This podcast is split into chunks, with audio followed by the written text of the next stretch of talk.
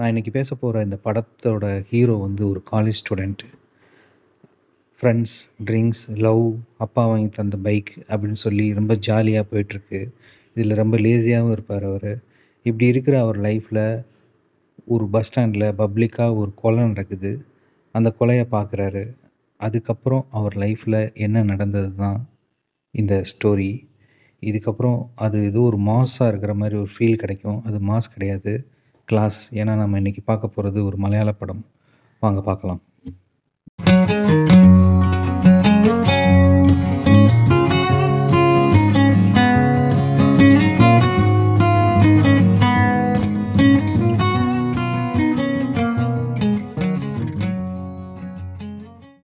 So நம்ம இன்றைக்கி பார்க்க போகிற படத்தோட பேர் வந்து நிஜான் ஸ்டீவ் லோபஸ். 2014 ரிலீஸான ஒரு மலையாள படம். இந்த படம் வந்து எனக்கு எப்படி அறிமுகம்னா, புலி ஃபிலிமி சேனலில் வந்து பார்த்திங்கன்னா ஒரு அண்டர் ரேட்டட் மூவி லிஸ்ட்டு ஒன்று கொடுத்தாங்க. அதில் ஒன் ஆஃப் த மூவி தான் இந்த படம். இந்த படம் இப்போ யூடியூப்லேயே அவைலபிளாக இருந்தது. இந்த படத்தை பார்க்குறதுக்கு பற்றி பேசுகிறதுக்கு முன்னாடி நம்ம எப்படி அது யார் டைரக்ஷன், யார் நடிச்சிருக்காங்க, அதை டெக்னீஷியன்ஸ் இதை பற்றி பார்க்கலாம். ஃபஸ்ட்டு இதோட டைரக்டர் வந்து பார்த்திங்கன்னா ராஜீவ் ரவி. இவர் பேசிக்காக ஒரு சினிமோட்டோகிராஃபர். ஆனால் இவர் டைரக்ட் பண்ண ஃபஸ்ட்டு படம் வந்து ஆனையும் ரசூலும். அதுவும் சூப்பராக இருக்கும். அதுவும் நம்ம பாட்காஸ்ட் பண்ணியிருக்கோம். இதுக்கப்புறம் செகண்டாக பண்ணது தான் இந்த நிஜான் ஸ்டீவ் லோபஸ் இந்த படம். இது இல்லாமல் கம்மாட்டி படம், இப்போ லேட்டஸ்ட்டாக துறைமுகம்னு சொல்லிட்டு நிவின் பாலி நடித்தது, இந்த மாதிரி படங்கள்லாம் அவர் டைரக்ட் பண்ணியிருக்கிறாரு. இவர்கிட்ட என்ன ஸ்பெஷல்னால், ரொம்ப படங்கள் மேக்ஸிமம் நேச்சுரலாக இருக்கும். கொஞ்சம் ரொம்ப மலையாள படத்துக்கே உரித்தான அந்த ஒரு ஸ்லோவான நரேஷனில் தான் இவரோட படங்கள்லாம் இருக்கும். ஆனால் ஒரு ஸ்டாண்டர்டாக இருக்கும். படம் பார்த்து முடித்ததுக்கப்புறம் அது கொஞ்சம் உங்கள் மனசில் நிற்கும். அந்த மாதிரி தான் அவரோட படங்கள் எல்லாமே இருக்கும். இதோட ஸ்க்ரீன் பிளேலாம் பார்த்திங்கன்னா யார், இந்த கீத்து மோகன்தாஸும் இவங்களாம் எழுதியிருக்காங்க. இவங்களாம் அந்த சைல்ட்ஹுட் ஆர்டிஸ்டாக நடிச்சிருப்பாங்க. இதுக்கு முன்னாடி 80s படங்கள்லாம் நீங்கள் பார்த்துருக்க வாய்ப்பு இருக்குது. பொம்மை குட்டி அம்மாவுக்கு, ஃபாசில் படங்கள்லாம் இவங்க இருப்பாங்க. ஸோ இப்போ இதோட ஹீரோ வந்து பார்த்திங்கன்னா ஃபர்கான் ஃபாசில். இவர் யாருன்னா நம்ம ஃபகத் ஃபாசிலோட தம்பி தான். அதேமாதிரி அகானா கிருஷ்ணா அவர் ஹீரோயினாக இருக்காங்க. ரெண்டு பேருமே ஒரு அறிமுகம் ஆக்டர்ஸாக தான் உள்ளே வந்திருக்காங்க. இது இல்லாமல் மியூசிக் வந்து சகாபா சாமான்ட்டு, ப்ரொனவுன்சியேஷன் கரெக்டாக தெரில, அவர் தான் மியூசிக். பிஜிஎம் வந்து நம்ம கோவிந்த் வசந்த் அவரும் இன்னொருத்தர் சந்திரா வேயாட்டு மால் அவங்களும் போட்டிருக்காங்க. இந்த படத்தில் எனக்கு ரொம்ப பிடிச்சது சினிமோட்டோகிராஃபி. பப்புன்னு ஒருத்தர் பண்ணியிருக்கிறாரு. சினிமோட்டோகிராஃபி சூப்பராக இருந்தது. ஏன்னா ஒரு மாதிரி சில்லுன்னு, கூலாக, மைல்டான ஒரு ஃபீலில் இருந்துச்சு. நீங்கள் அது ஒரு வெயிலில் ஒரு சீன் இருந்தாலும் அந்த வெயிலே வந்து ஒரு ப்ளசண்ட்டான ஒரு ஃபீல் கொடுக்குற மாதிரி அந்த சினிமோட்டோகிராஃபி வந்து அவ்வளோ அழகாக இருந்துச்சு. அதேமாதிரி மியூசிக்கும் பார்த்திங்கன்னா எந்த ஒரு பரபரப்பான மியூசிக்லாம் இல்லாமல் கிட்டார், வயலின், பியானோ இந்த மாதிரியான ஒரு இன்ஸ்ட்ருமெண்ட் வச்சு ஒரு ப்ளசண்ட்டான ஃபீல் கொடுக்குற மாதிரி தான் படம் ஃபுல்லாகவே இருந்தது. நல்லா இருந்தது. ஸோ நம்ம இதோட ஸ்டோரி வைஸ் பார்த்திங்கன்னா நான் சொன்னது தான், ஒரு காலேஜ் ஸ்டூடெண்ட் ஒரு இடத்துல ஒரு லேசியாக இருக்கிற ஒரு அப்படி அவர் லைஃப் இருக்கிற டைமில் ஃபஸ்ட் டைம் ஒரு கொலையை வந்து ஒரு இடத்துல பப்ளிக்காக பார்க்குறாரு. அதுக்கப்புறம் அந்த கொலையை வந்து பார்த்ததுனால அவருக்கு அடுத்தடுத்து அவர் சந்திக்கிற சம்பவங்கள் இதுதான் இந்த ஸ்டோரியாக இருக்கும். இந்த படம் வந்து எப்படின்னா ஒரு ரெண்டு டைப்பை நம்ம எடுத்துக்கலாம். ஒன்று வந்து ஒரு புது அனுபவம் நமக்கு வந்து கிடைக்கும் பொழுது அது மூலமாக நமக்கு தெரியாத நம்மக்கிட்ட இருக்கிற சில கேரக்டர் வெளியே வரும். இன்னொன்று வந்து சொசைட்டியில் இருக்கிற ஒரு முகம் இருக்கும்ல, அதோட உண்மையான முகங்களும் தெரிய வாய்ப்பு இருக்கும். இந்த ரெண்டையும் நீங்கள் இந்த படத்தில் பார்க்கலாம். எக்ஸாம்பிள், இந்த ஹீரோ வந்து ஒரு பப்ளிக்காக நடக்கிற கொலையை பார்த்து அந்த சாக போகிறவரை வந்து காப்பாற்றி ஹாஸ்பிட்டலில் அட்மிட் பண்ணுவார். அப்போ எல்லாருமே அது முடிஞ்சு வந்தோடனே அவங்க அப்பாலாம் பதட்டப்படுவார். அதுக்கப்புறம் ஆனால் நிறையா பேர் பாராட்டுவாங்க, அவருக்கே தெரியாது இந்த மாதிரி நம்ம பண்ணுவோமாங்கிற மாதிரி எல்லோரும் பாராட்டுவாங்க. ஏன்னா அந்த மாதிரி பப்ளிக்காக நடக்கிற இடத்துல யாரும் போக மாட்டாங்க, அந்த இடத்துல ஸ்கிப் ஆகி போவாங்க. இவர் போல்டாக இறங்கி அவரை காப்பாற்றிடுவார்.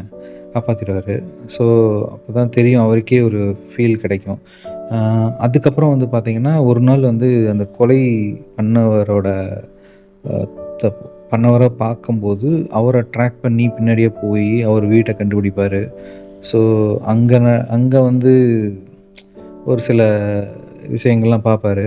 ஸோ இப்படியே கதை போயிட்டே இருக்கும். இது மூலமாக வந்து அவர் வந்து ஒரு நார்மலான ஒரு யங்ஸ்டராக இருந்த லைஃப்லேருந்து தாண்டி ஒரு மனிதாபிமானம், அன்பு, அக்கறை அப்படிங்கிற ஒரு ஸ்டேஜுக்கு அவரோட லைஃப் மாறும். புது அனுபவமாக இருக்கும், ரொம்ப ட்ராஜடியான அனுபவமாக மாறும்.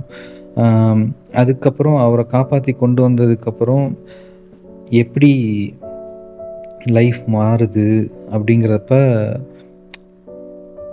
அவர் வந்து நம்பிக்கையாக இருந்த சொசைட்டி, அவங்க அப்பாவே ஒரு போலீஸு, பட் போலீஸ்னாலே ஹெல்ப் பண்ண முடியாது, அது பண்ணுற வேலையை தான் பார்த்துட்ருப்பாங்கங்கிற போது அவருக்கு ஒரு ஏமாற்றம் வரும், அந்த உலகத்தின் மேலே ஒரு வெறுப்பு வரும். ஸோ அதுலேருந்து அப்படியே அவர் தனிமையாக மாறுவார். ஸோ இப்படி தான் இந்த படங்கள் போகும். நமக்கே ஒரு லைஃப்பில் வந்து பார்த்திங்கன்னா நம்ம ஒரு அனுபவத்தை ஃபேஸ் பண்ணுவோம், அந்த அனுபவத்தினால நமக்கு ஒரு சில கேரக்டர் நம்மக்கிட்டேருந்து வெளிப்படும். அது நமக்கே தெரியாது, நம்ம யோசித்து பார்த்தோன்னா தெரியும். ஃபஸ்ட் டைம் அந்த அனுபவத்தை நம்ம பண்ணியிருக்கும் பொழுது அது மூலமாக நம்மளோட கேரக்டர் நிறையா வெளிப்படும்.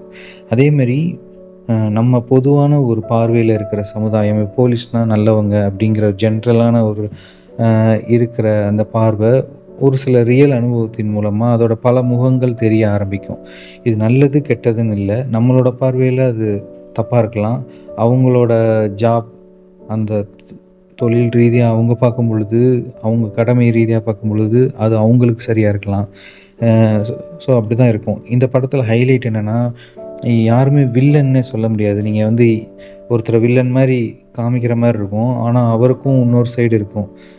ஒரு கிரே சைடு இருந்தால் ஒரு ஒயிட் சைடு இருக்கும். இந்த மாதிரி ரெண்டுமே இருக்கும். யாரும் வில்லன் அப்படிங்கிற மாதிரி எதுவுமே இருக்காது.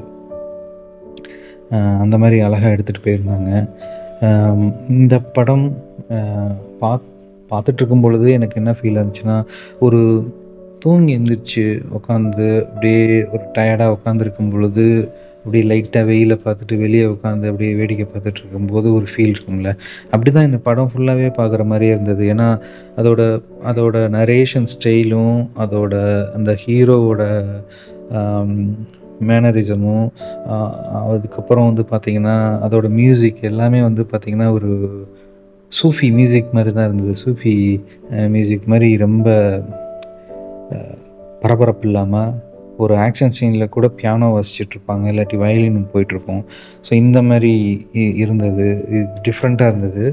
ரொம்ப ஸ்லோ மூவி தான், ஆனால் நல்ல படமாக இருந்தது. கண்டிப்பாக இதை பாருங்கள். இது அண்டர் ரேட்டட் மூவி தான், ஆனால் நல்ல மூவின்னே சொல்லுவேன்.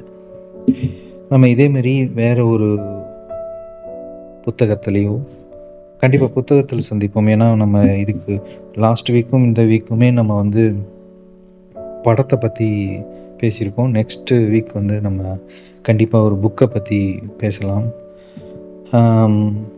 பொதுவாக இது எப்பயுமே நான் ஒரு படத்தை பற்றி சொல்லும்போது அது ரிவ்யூன்னு சொல்ல மாட்டேன். ஏன்னா ரிவ்யூ சொல்கிற அளவுக்கு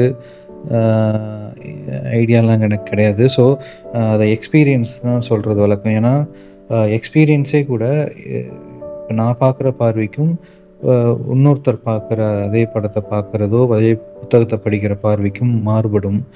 ஸோ ஜஸ்ட்டு இந்த படம் நல்லா இருக்குது, எனக்கு பார்க்க நல்லா இருக்குது, இந்த அந்த மைண்ட் செட்டை அவங்களுக்கு செட் பண்ணிட்டா அந்த வைப்பில் நீங்கள் அந்த படத்தை பார்த்தீங்கன்னா கண்டிப்பாக பிடிக்குங்கிறதுக்காண்டி சொல்கிறேன். கண்டிப்பாக பாருங்கள். ரொம்ப ஸ்லோ மூவி தான், எந்த ஒரு எக்ஸ்பெக்டேஷனும் இல்லாமல் ரிலாக்ஸ்டாக உட்காந்து இந்த படத்தை பார்த்தீங்கன்னா ஒரு ஸ்டாண்டர்டான படம் பார்த்த ஒரு ஃபீல் கிடைக்கும். ஓகே நண்பர்களே, நன்றி, வணக்கம்.